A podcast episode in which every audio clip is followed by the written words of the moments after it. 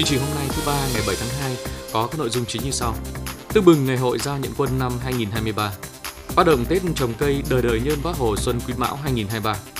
Khai hội mùa xuân Côn Sơn Kiếp Bạc và dân hương tưởng niệm 689 năm ngày viên tịch của đệ tam tổ thiền phái Trúc Lâm Huyền Quang Tôn Giả. Hiệu quả liên kết sản xuất khoai tây tập trung gắn với tiêu thụ sản phẩm. Những gia đình văn hóa tiêu biểu ở huyện Gia Lộc. Bây giờ là nội dung chi tiết. Sáng qua mùng 6 tháng 2, cùng với các địa phương, thành phố Chí Linh tổ chức lễ giao nhận quân năm 2023. Dự lễ giao nhận quân có Ủy viên Trung ương Đảng Bí thư tỉnh ủy Trần Đức Thắng, Thiếu tướng Lương Văn Kiểm, Phó Tư lệnh Quân khu 3, Đại tá Nguyễn Huy Thăng, Ủy viên Ban Thường vụ tỉnh ủy, Chỉ huy trưởng Bộ Chỉ huy Quân sự tỉnh, Phó Chủ tịch Hội đồng Nghĩa vụ Quân sự tỉnh, Phó Chủ tịch Ủy ban nhân dân tỉnh Trần Văn Quân và lãnh đạo một số sở ngành. Những năm qua, công tác tuyển chọn gọi công dân lên đường làm nhiệm vụ xây dựng bảo vệ Tổ quốc luôn được thành phố Chí Linh và các phường xã quan tâm lãnh đạo chỉ đạo và triển khai thực hiện hoàn thành xuất sắc chỉ tiêu được giao. Trải qua các cuộc kháng chiến giải phóng dân tộc thống nhất đất nước, Chí Linh có hơn 50.000 thanh niên lên đường nhập ngũ, nhiều người trở thành cán bộ cao cấp, tướng lĩnh trong quân đội và lực lượng công an. Các thanh niên ưu tú của thành phố lên đường nhập ngũ năm nay đều đảm bảo các tiêu chuẩn về sức khỏe, trình độ văn hóa và phẩm chất chính trị. Sau phần nghi lễ diễn ra trang trọng ở phần thực hành giao nhận quân, các đồng chí lãnh đạo tỉnh ủy, lãnh đạo ủy ban nhân dân tỉnh, lãnh đạo quân khu 3, lãnh đạo bộ chỉ huy quân sự tỉnh và lãnh đạo thành phố Chí Linh tặng hoa động viên chúc mừng 222 thanh niên ưu tú lên đường thực hiện nghĩa vụ ở 9 đầu mối nhận quân gồm Bộ Chỉ huy quân sự tỉnh, Trung đoàn 284F365, Quân chủng phòng không không quân, Trung đoàn 421F306, Quân đoàn 2, Lữ đoàn 490 binh chủng pháo binh, Lữ đoàn 405 quân khu 3, Bộ Tư lệnh Bảo vệ Lăng Chủ tịch Hồ Chí Minh, Đoàn nghi lễ quân đội, Lữ đoàn 144 Bộ Tổng tham mưu và Công an nhân dân. Trong số các tân binh lên đường thực hiện nghĩa vụ năm nay, có 25 thanh niên viết đơn tình nguyện và 3 thanh niên người dân tộc Sán Dìu. Đúng 8 giờ 15 phút, thành phố Chí Linh hoàn thành lễ giao nhận quân năm 2023. Phó Bí thư Thường trực Tỉnh ủy, Trường đoàn đại biểu Quốc hội tỉnh Lê Văn Hiệu dự lễ giao nhận quân năm 2023, động viên thanh niên huyện Nam Sách lên đường nhập ngũ, cùng dự của Ủy viên Ban Thường vụ, Trưởng Ban Dân vận Tỉnh ủy Nguyễn Văn Phú. Năm 2023, huyện Nam Sách có 196 công dân được tuyển chọn đủ điều kiện để lên đường nhập ngũ và công an nghĩa vụ. Trong đó 175 thanh niên được giao cho 6 đơn vị đầu mối, quân đội bao gồm quân đoàn 2, lữ đoàn 490 binh chủng pháo binh, lữ đoàn 131 quân chủng hải quân, Bộ Tổng tham mưu, Bộ Tư lệnh Lăng và Bộ Chỉ huy quân sự tỉnh. Để công tác tuyển chọn gọi công dân nhập ngũ đảm bảo đúng quy định, Hội đồng Nghĩa vụ Quân sự huyện Nam Sách đã phối hợp chặt chẽ với các xã thị trấn, tổ chức sàng lọc sơ tuyển khám tuyển đảm bảo chất lượng. Các thanh niên lên đường nhập ngũ đáp ứng yêu cầu về phẩm chất chính trị, sức khỏe và trình độ học vấn. Trước ngày hội giao quân, cấp ủy chính quyền và các đoàn thể chính trị xã hội trên địa bàn huyện đã tổ chức nhiều hoạt động thăm hỏi động viên các tân binh hoàn thành tốt nhiệm vụ mà quân đội giao phó. Buổi lễ diễn ra ngắn gọn, trang trọng, đảm bảo công tác phòng chống dịch COVID-19. Sau nghi thức thắp lửa truyền thống và đánh trống, Phó Bí thư Thường trực Tỉnh ủy Lê Văn Hiệu cùng các đồng chí lãnh đạo tỉnh, lãnh đạo huyện Nam Sách đã tặng hoa động viên các chiến sĩ mới phấn khởi yên tâm lên đường nhập ngũ. Đúng 8 giờ sáng ngày 6 tháng 2, huyện Nam Sách đã hoàn thành công tác giao nhận quân năm 2023. Tại thành phố Hải Dương, Phó Bí thư tỉnh ủy, Chủ tịch Ủy ban nhân dân tỉnh Triệu Thế Hùng cùng các đồng chí lãnh đạo một số ban ngành đoàn thể của tỉnh và thành phố đã đến động viên tặng hoa 214 thanh niên lên đường nhập ngũ, xác định rõ trách nhiệm và nghĩa vụ của tuổi trẻ đối với sự nghiệp xây dựng và bảo vệ Tổ quốc. Thời gian qua, thanh niên thành phố Hải Dương đã hăng hái đi khám tuyển sức khỏe, sẵn sàng lên đường nhập ngũ. Việc tổ chức khám tuyển đã được thực hiện trên cơ sở có sự phối hợp chặt chẽ, diễn ra đúng trình tự, kết quả chính xác. Bên cạnh đó, các ban ngành đoàn thể từ thành phố tới cơ sở như công an, Hội cựu chiến binh, Mặt trận Tổ quốc, Hội Phụ nữ, đặc biệt là các cấp bộ đoàn thanh niên đã phối hợp làm tốt công tác tuyên truyền, thực hiện luật nghĩa vụ quân sự và vận động được nhiều thanh niên viết đơn tình nguyện lên đường nhập ngũ. Theo kế hoạch năm nay, thành phố Hải Dương sẽ giao quân cho năm đầu mối gồm Bộ Tổng tham mưu Quân đoàn 2, Lữ đoàn 490 binh chủng pháo binh, Bộ Tư lệnh Lăng Chủ tịch Hồ Chí Minh và Bộ Chỉ huy quân sự tỉnh. Đúng 8 giờ 15 phút, thành phố Hải Dương đã hoàn thành lễ giao nhận quân năm 2023.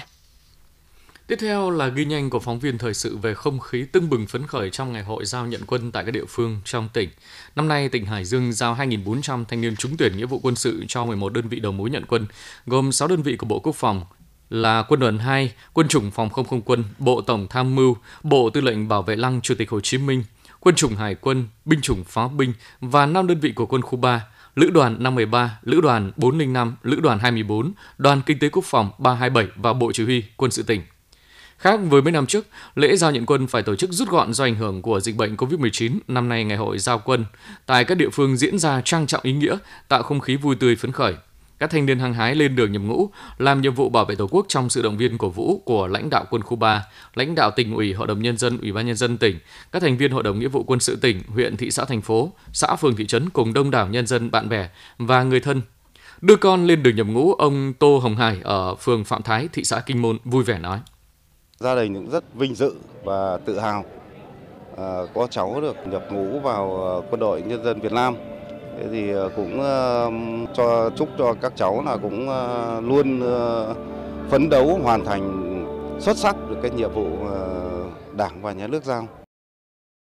Trong số 2.400 thanh niên lên đường nhập ngũ hôm nay, 14% có trình độ cao đẳng, đại học cao hơn năm trước 4%, có hai đảng viên trẻ và 3 thanh niên là người dân tộc thiểu số, 27% thanh niên có sức khỏe loại 1, còn lại là thanh niên có sức khỏe loại 2. Với tinh thần sung kích của tuổi trẻ, nhiều thanh niên ở các địa phương trong tỉnh đã viết đơn tình nguyện nhập ngũ, trong đó 4 trường hợp là anh em sinh đôi ở các huyện Bình Giang, Tứ Kỳ cũng đã viết đơn tình nguyện lên đường tòng quân làm nhiệm vụ bảo vệ Tổ quốc.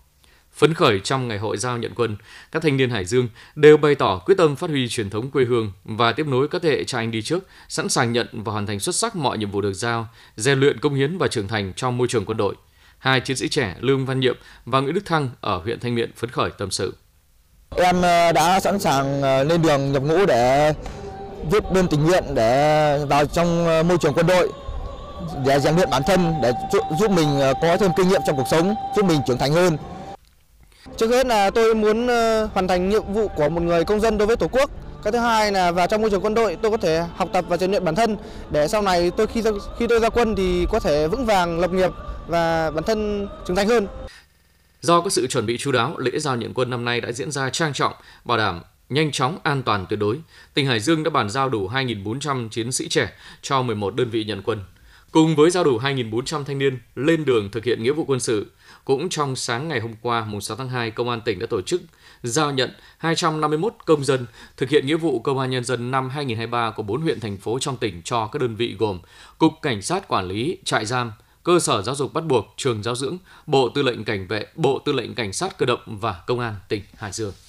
Sáng qua ngày 6 tháng 2, tỉnh Hải Dương phối hợp với Bộ Tư lệnh Quân khu 3 tổ chức lễ phát động Tết trồng cây đời đời nhớ ơn Bác Hồ Xuân Quý Mão năm 2023. Lễ phát động Tết trồng cây đời đời nhớ ơn Bác Hồ Xuân Quý Mão năm 2023 được tổ chức tại Lữ đoàn 454 Quân khu 3 ở xã Bắc An, thành phố Chí Linh. Dự lễ phát động có các ủy viên Trung ương Đảng, Trung tướng Nguyễn Quang Ngọc, Tư lệnh Quân khu 3, Bí thư tỉnh ủy Trần Đức Thắng. Tham dự còn có Phó Bí thư Thường trực tỉnh ủy, Trưởng đoàn đại biểu Quốc hội tỉnh Lê Văn Hiệu, Phó Bí thư tỉnh ủy, Chủ tịch Ủy ban nhân dân tỉnh Triệu Thế Hùng, Thiếu tướng Lương Văn Kiểm, Phó Tư lệnh Quân khu 3, Thiếu tướng Phạm Mạnh Cường, Phó chủ nhiệm Tổng cục Hậu cần, lãnh đạo một số bộ ngành, các ủy viên Ban Thường vụ tỉnh ủy, lãnh đạo Hội đồng nhân dân tỉnh, Ủy ban nhân dân tỉnh và lãnh đạo các sở ngành địa phương trong tỉnh.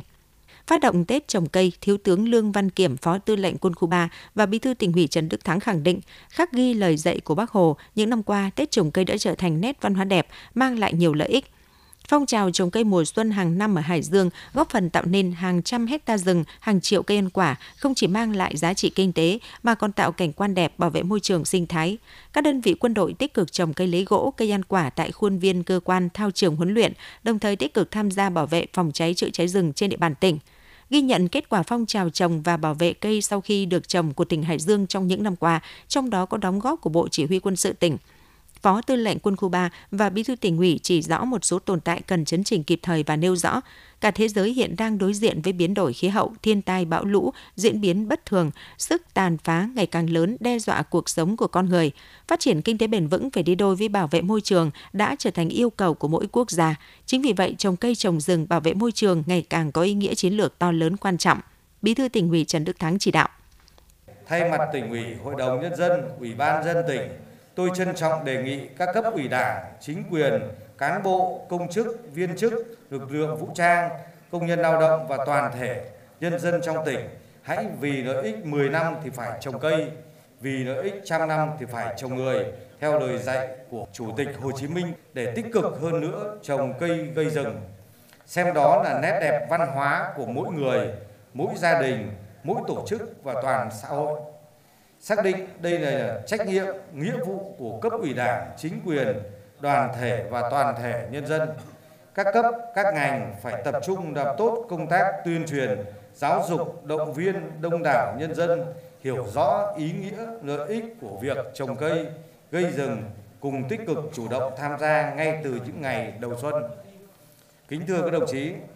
tổ chức và thực hiện tốt trồng cây mùa xuân sẽ góp phần thúc đẩy phát triển kinh tế, nâng cao đời sống nhân dân là hành động thiết thực mừng đảng, mừng xuân, bảo vệ đa dạng sinh thái, mang lại lợi ích cho hôm nay và cho muôn đời sau.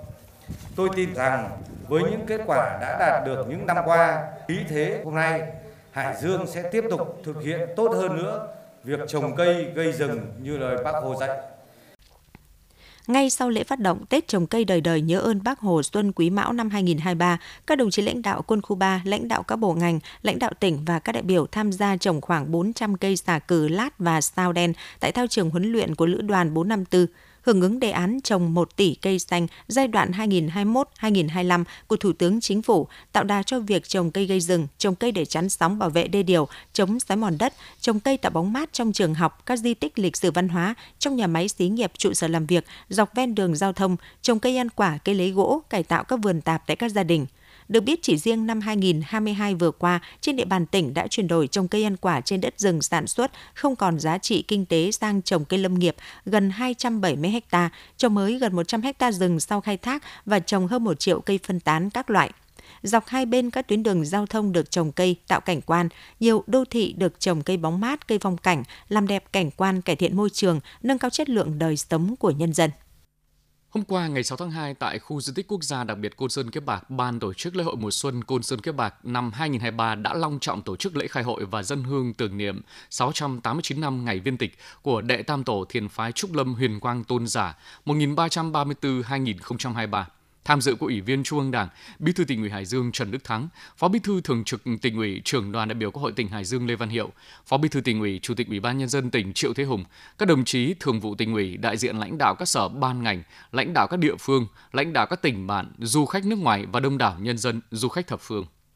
Trong diễn văn tưởng niệm, Chủ tịch Ủy ban nhân dân tỉnh Hải Dương Triệu Thế Hùng nêu rõ, từ thế kỷ thứ 14, Côn Sơn đã trở thành một trong những trung tâm Phật giáo lớn của thiền phái Trúc Lâm, một thiền phái thuần Việt, góp phần làm nên sức mạnh Đông A, điểm tựa tinh thần cho quân dân Đại Việt giữ vững nền độc lập chủ quyền trước âm mưu xâm lược của các thế lực thù địch. Nơi đây, mỗi độ xuân về, đồng bào cả nước và kiều bào ta nước ngoài lại nô nức chảy hội, thắp nén tâm hương để tưởng nhớ vị tổ thứ ba của thiền phái Phật giáo Trúc Lâm Huyền Quang Tôn Giả. Huyền Quang Tôn giả tên thật là Lý Đạo Tái, sinh năm 1254, tại Hương Vạn Tư nay thuộc xã Thái Bảo, huyện Gia Bình, tỉnh Bắc Ninh, thuộc dòng dõi quan lại nhà Lý. Đương thời Huyền Quang là một trong những trí thức tài năng, nổi tiếng về thơ văn, đã làm việc tại Viện Hàn Lâm, nhà Trần. Với tấm lòng từ bi, hướng Phật cũng như vua Trần Nhân Tông, ông đã từ bỏ, trốn quan trường, tìm đến với tôn giáo, kiên trì học đạo và biên soạn kinh sách. Cùng với Phật Hoàng Trần Nhân Tông và Pháp Loa, Huyền Quang đã đi đến mọi miền đất nước để thuyết pháp, giảng kinh và trở thành vị tổ thứ ba của thiền phái Phật giáo Trúc Lâm. Cuối đời, ông về trụ trì tại chùa Côn Sơn Hoàng Dương Phật Pháp, dựng cầu phẩm liên hoa, biên soạn kinh sách truyền lại cho đời sau. Ngày 23 tháng Giêng năm 1334, ông viên tịch tại chùa Côn Sơn, thọ 80 tuổi. Ngày mất của ông trở thành ngày dỗ tổ của chùa Côn Sơn hàng năm. Gần 7 thế kỷ qua, những giá trị di sản văn hóa ở Côn Sơn đã góp phần làm nên nét đẹp văn hóa đặc sắc đa dạng không chỉ của riêng vùng đất Hải Dương, mà trở thành dòng chảy liên tục, hội tụ kết tinh và lan tỏa bằng sức sống văn hóa tâm nguyện của người dân Việt Nam. Khu di tích Côn Sơn Kiếp Bạc đã được nhà nước xếp hạng di tích quốc gia năm 1962. Đến năm 2012, di tích được xếp hạng di tích quốc gia đặc biệt. Lễ hội Côn Sơn Kiếp Bạc được Bộ Văn hóa Thể thao và Du lịch ghi danh là di sản văn hóa phi vật thể quốc gia. Sáng qua mùng 6 tháng 2 tức 16 tháng Giêng năm Quý Mão, tại khu di tích Côn Sơn Kiếp Bạc đã diễn ra lễ rước nước lễ mộc dục trong khuôn khổ lễ hội mùa xuân Côn Sơn Kiếp Bạc. Đây là một nghi lễ truyền thống trong kho tàng văn hóa phi vật thể của dân tộc, được lưu giữ nguyên vẹn nét đặc sắc có từ hơn 700 năm trước. Phó Chủ tịch Ủy ban nhân dân tỉnh, trưởng ban tổ chức lễ hội Nguyễn Minh Hùng dự và trực tiếp tham gia vào các nghi thức rước nước. Bắt đầu từ sáng sớm tại Tam Quan chùa Côn Sơn, đoàn rước di chuyển về phía hồ Côn Sơn. Phó Chủ tịch Ủy ban nhân dân tỉnh Nguyễn Minh Hùng cùng các nhà sư đã tiến hành các nghi thức cầu nước. Bình thủy được chuyển xuống thuyền rồng rồi tiến ra giữa hồ. Các nhà sư làm lễ dâng hương cáo thần đăng đàn cầu nước. Giữa trời nước mênh mông, các nhà sư thắp hương đọc kinh niệm chú thực hiện nghi thức xin nước, lấy nước từ hồ Côn Sơn đổ vào bình thủy. bình thủy được đưa vào bờ, chuyển lên kiệu để cử hành về chùa Côn Sơn trong không khí linh thiêng. Từ năm 2008 đến nay, lễ rước nước và lễ mộc dục trong lễ hội mùa xuân Côn Sơn Kiếp Bạc được phục dựng thành công. Các nghi lễ được tuân thủ theo đúng tinh thần Phật Pháp, thể hiện nét đẹp trong đời sống tâm linh nhân dân, phát huy những giá trị văn hóa tốt đẹp của dân tộc. Nghi lễ này còn là biểu hiện ước muốn cầu mưa cầu nước, nhân khang vật thịnh mùa màng tốt tươi. Lễ rước nước được duy trì tổ chức góp phần tạo nên bản sắc riêng, độc đáo cho lễ hội mùa xuân Côn Sơn Kiếp Bạc. Ngày 6 tháng 2, trong khuôn khổ chuyến thăm và làm việc với tỉnh Hải Dương, đoàn đại biểu thành phố Suwon của Hàn Quốc đã tham quan trải nghiệm một số danh lam thắng cảnh tiêu biểu như lễ hội Côn Sơn Kiếp Bạc, phường múa rối nước Hồng Phong huyện Ninh Giang và đảo cò Chi Lăng Nam huyện Thanh Miện. Các thành viên trong đoàn rất hào hứng khi được trải nghiệm liên hoan pháo đất, dự lễ khai hội và dâng hương tưởng niệm 689 năm ngày viên tịch của đệ tam tổ thiền phái Trúc Lâm Huyền Quang Tôn Giả và khai mạc tuần văn hóa du lịch xúc tiến thương mại, thăm đền Nguyễn Trãi, chùa Côn Sơn, đồng thời bày tỏ ngạc nhiên với cảnh sắc thiên nhiên ban tặng cho đảo cỏ và sự tài hoa của người nông dân xứ Đông qua hoạt động múa rối nước. Các thành viên trong đoàn chia sẻ sau khi về nước sẽ tuyên truyền giới thiệu những giá trị văn hóa độc đáo của du lịch Hải Dương đến với người thân, bạn bè ở Hàn Quốc. Năm 2023, Ngân hàng Nông nghiệp và Phát triển Nông thôn chi nhánh Thanh Miện Agribank Thanh Miện phấn đấu huy động tiền gửi tăng khoảng 180 tỷ đồng tương đương 8%, dư nợ tăng khoảng 160 tỷ tương đương 8% so với năm trước. Để thực hiện mục tiêu này, ngay sau kỳ nghỉ Tết Nguyên đán, Agribank Thanh Miện đã đẩy mạnh các dịch vụ huy động tiền gửi và cho vay, trong đó chi nhánh tiếp tục chú trọng cho vay khu vực nông nghiệp, nông dân, nông thôn. Agribank Thanh Miện cũng đẩy mạnh chuyển đổi số ứng dụng công nghệ thông tin trong các hoạt động tạo điều kiện thuận lợi cho khách hàng. Trong năm 2023, Agribank Thanh Miện tiếp tục làm tốt công tác thẩm định cũng như giám sát kiểm tra, phấn đấu nợ xấu trong năm 2023 đạt dưới 0,5%, thấp hơn so với chỉ tiêu giao. Liên kết sản xuất gắn với tiêu thụ nông sản đang là hướng đi bền vững giúp nâng cao hiệu quả sản xuất cũng như thu nhập cho nông dân. Hình thức này còn đảm bảo các chủ thể tham gia kế hoạch liên kết chia sẻ quyền lợi, trách nhiệm với nhau, điều tiết cung cầu thị trường đảm bảo đầu ra ổn định và điều quan trọng hơn nữa là giúp nông dân khai thác được tiềm năng lợi thế từ các diện tích đất sản xuất hai vụ lúa, phóng viên Trần Hùng đề cập qua bài viết sau. Những năm trước, sản xuất vụ đông ở xã Dân Chủ, huyện Đức Kỳ thường không tập trung, mạnh ai đấy làm. Hiệu quả sản xuất không cao – nhưng ở vụ đông năm 2022-2023, thông qua chính sách hỗ trợ của tỉnh, công ty cổ phần phát triển nông nghiệp đã phối hợp với Hợp tác xã Dịch vụ Nông nghiệp xã Dân Chủ triển khai kế hoạch liên kết sản xuất khoai tây tập trung gắn với tiêu thụ sản phẩm với diện tích 35 ha. Kết quả sau 4 tháng chăm sóc, đến nay 35 ha khoai tây liên kết đã cho thu hoạch đạt năng suất cao, với giá bán khoai loại 1 là 10.000 đồng 1 kg và khoai loại 2 là 4.000 đồng 1 kg. Sau khi trừ chi phí, nông dân thu lãi gần 5 triệu đồng. Ông Bùi Kiên Cường, Chủ tịch Hội đồng Quản trị Công ty Cổ phần Phát triển Nông nghiệp Vàng, tỉnh Hưng Yên cho biết. Năm nay là cái chương trình liên kết thì ờ, ờ, bên công ty ờ, nông nghiệp vàng cung cấp toàn bộ về giống, phân bón, quy trình kỹ thuật và thuốc bảo vệ thực vật cũng như là cử kỹ thuật của công ty đến để hướng dẫn cho bà con làm từ đầu đến cuối. Và hiện nay thì công ty thu mua theo giá thị trường. Thì đối với khoai loại 1 thì hiện nay mua tại ruộng này là 10.000 đồng một cân. Và khoai loại 2 thì hiện nay đang mua 4.000 cân tại ruộng. Ngoài kế hoạch liên kết sản xuất khoai tây tập trung gắn với tiêu thụ sản phẩm ở xã Dân Chủ trong vụ đông 2022-2023, huyện Tứ Kỳ còn xây dựng được 3 mô hình kế hoạch liên kết sản xuất khoai tây tập trung trên địa bàn các xã Nguyên Giáp, Hà Thành và Hà Kỳ. Nông dân tham gia các kế hoạch liên kết đều được doanh nghiệp cung ứng giống, phân bón, thuốc bảo vệ thực vật và máy móc vật tư, thiết bị làm đất, chuyển giao kỹ thuật trồng chăm sóc, phòng trừ sâu bệnh cho cây trồng và thu hoạch. Mặc dù là mô hình mới triển khai nhưng đã mở ra hướng đi mới cho nông dân trong phát triển nông nghiệp hàng hóa gắn với công nghiệp chế biến. Theo Sở Nông nghiệp Phát triển Nông thôn, trong giai đoạn 2020-2022, thông qua chương trình hỗ trợ kế hoạch liên kết sản xuất và tiêu thụ sản phẩm nông nghiệp của tỉnh, các địa phương đã triển khai xây dựng được 40 kế hoạch liên kết, trong đó lĩnh vực trồng trọt có 18 kế hoạch liên kết, lĩnh vực chăn nuôi thủy sản xây dựng được 22 kế hoạch liên kết. Đối với chương trình liên kết sản xuất và tiêu thụ sản phẩm OCOP đã hình thành được 14 mô hình liên kết sản phẩm, để duy trì và thúc đẩy các kế hoạch liên kết năm 2023, Sở Nông nghiệp Phát triển Nông thôn tiếp tục đồng hành với các chủ thể và các địa phương thực hiện hỗ trợ các kế hoạch liên kết. Bà Lương Thị Kiểm, Phó Giám đốc Sở Nông nghiệp Phát triển Nông thôn Hải Dương cho biết. Có thể khẳng định rằng là ừ, à, qua những cái mô hình liên kết này thì cái việc mà cái mối liên kết người nông dân yên tâm hơn trong cái việc sản xuất. Và các doanh nghiệp thì cũng tin tưởng hơn, bởi vì là người ta ờ, có ổn định cái nguồn, cái vùng nguyên liệu, cũng như là họ đã có một cái giá ngay từ ban đầu để họ tính toán, để mà họ có những cái đơn hàng ổn định. Thế thì ờ, trong thời gian tới thì tỉnh Hải Dương tiếp tục là thực hiện cái việc mà hỗ trợ các cái mô hình liên kết này. Thế và ngoài cái mô hình các cái mô hình liên kết của trồng trọt thì các cái mô hình liên kết trong chăn nuôi thủy sản hiện nay thì cũng đang được mở rộng. Và đây là một cái hướng đi rất là mới nhưng mà cũng là một cái hướng đi rất là bền vững đối với người nông dân.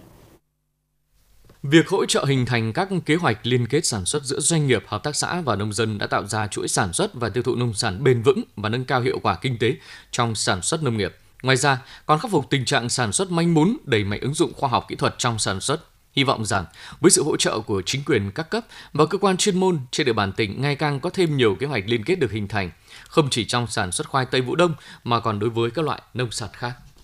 Với mục tiêu mở rộng các vùng sản xuất lúa tập trung ứng dụng cơ giới hóa đồng bộ trong sản xuất và thông qua chính sách hỗ trợ của đề án phát triển diện tích cây lúa bằng máy giai đoạn 2020-2025, vụ đông xuân năm nay huyện Cẩm Giàng phấn đấu xây dựng 10 mô hình cây lúa bằng máy với tổng diện tích hơn 60 ha, trong đó có 7 mô hình cây máy trình diễn với diện tích 28 ha và 3 mô hình cây máy mở rộng với diện tích 35 ha. Theo đề án phát triển diện tích cây lúa bằng máy giai đoạn 2020-2025, các mô hình trình diễn được hỗ trợ từ 30 đến 50% kinh phí để mua mạ khay và thuê máy cấy. Với mô hình trình diễn cấy máy được hỗ trợ hơn 3,7 triệu đồng một hecta. Các mô hình cấy máy mở rộng được hỗ trợ hơn 2,2 triệu đồng một hecta.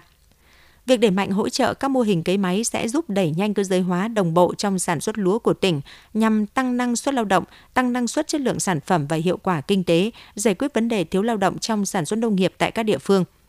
Đây là năm thứ ba huyện Cẩm Giang triển khai mô hình máy cấy. Thực tế đánh giá từ các vụ sản xuất trước, cây lúa bằng máy đã giúp tăng năng suất lao động ít sâu bệnh nên giảm từ 1 đến 2 lần phun thuốc bảo vệ thực vật mỗi vụ. Năng suất lúa tăng cao nên hiệu quả kinh tế cao hơn từ 4 đến 14,8 triệu đồng một hecta so với gieo cấy thủ công.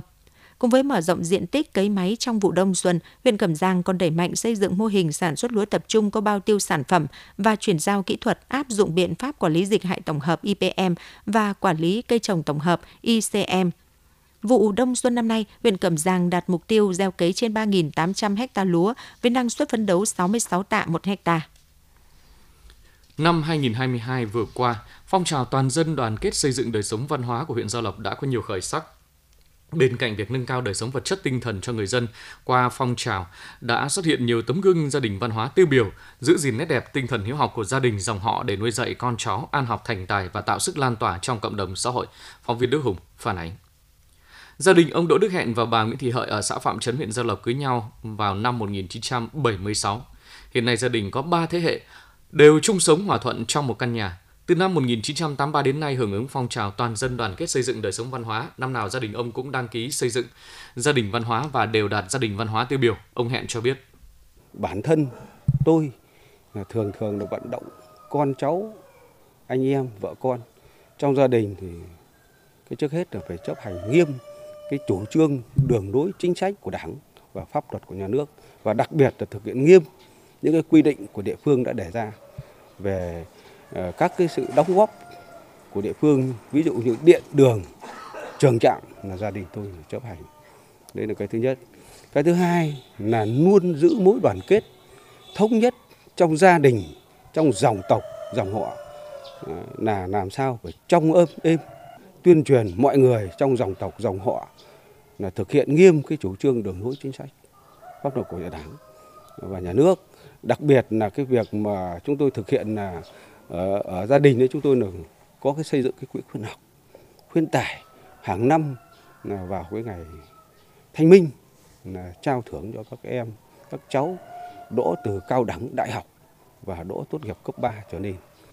Năm 2022, phong trào toàn dân đoàn kết xây dựng đời sống văn hóa của huyện Gia Lộc được gắn liền với việc thực hiện của vận động toàn dân đoàn kết xây dựng nông thôn mới đô thị văn minh và đã nhận được sự quan tâm chỉ đạo của các cấp ủy đảng, chính quyền và sự vào cuộc của mặt trận Tổ quốc và các ngành đoàn thể từ huyện đến cơ sở. Huyện cũng đã triển khai xuống các xã thị trấn thực hiện bộ tiêu chí ứng xử trong gia đình của Thủ tướng Chính phủ. Đến nay, toàn huyện có trên 41.000 hộ gia đình được công nhận gia đình văn hóa, đạt tỷ lệ gần 96%.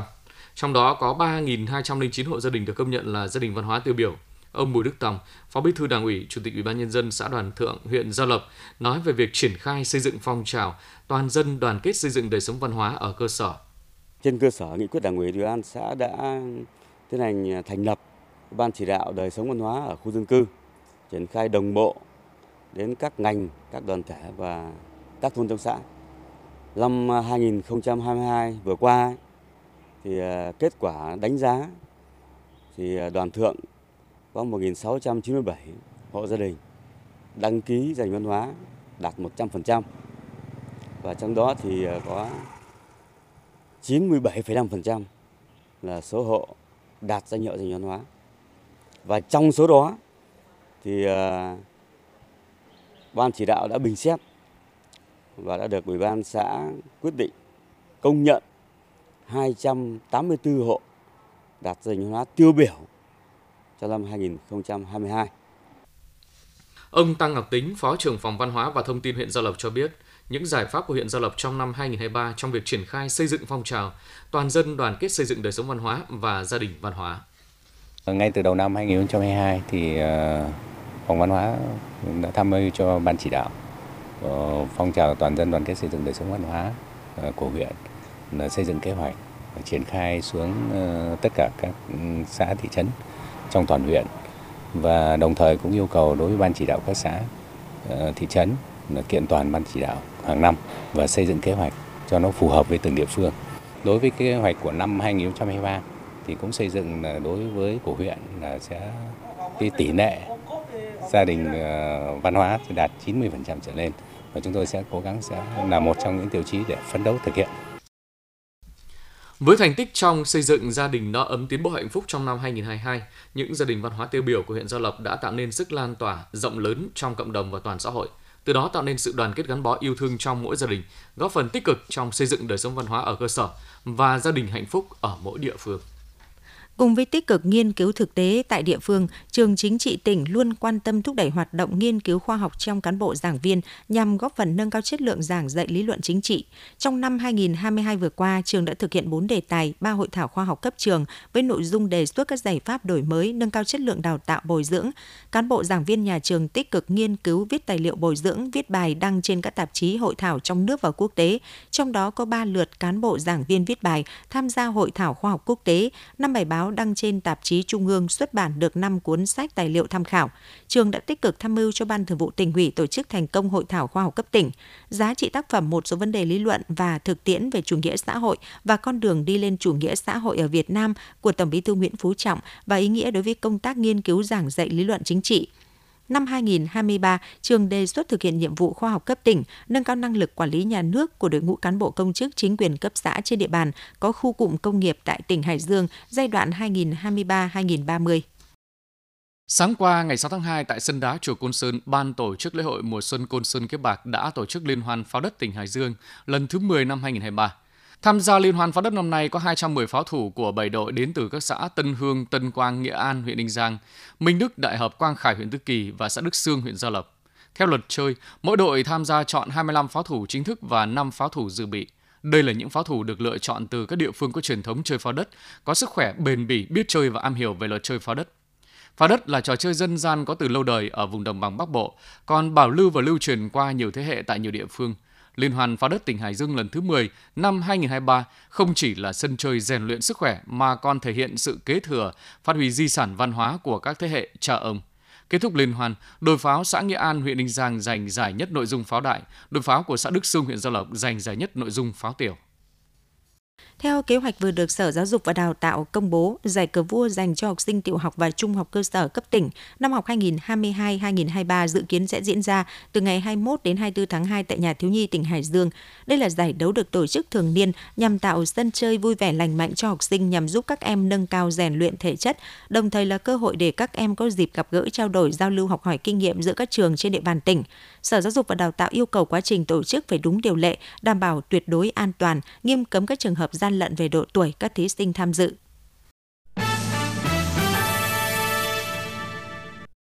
Quý vị và các bạn vừa nghe chương trình thời sự 6 giờ 30 phút của Đài Phát thanh và Truyền Hải Dương. Những người thực hiện chương trình: Lưu Hưng, Phương Nga, Thu Hà, chịu trách nhiệm nội dung giám đốc tổng biên tập Nguyễn Hải Bình. Cảm ơn quý vị và các bạn đã quan tâm theo dõi.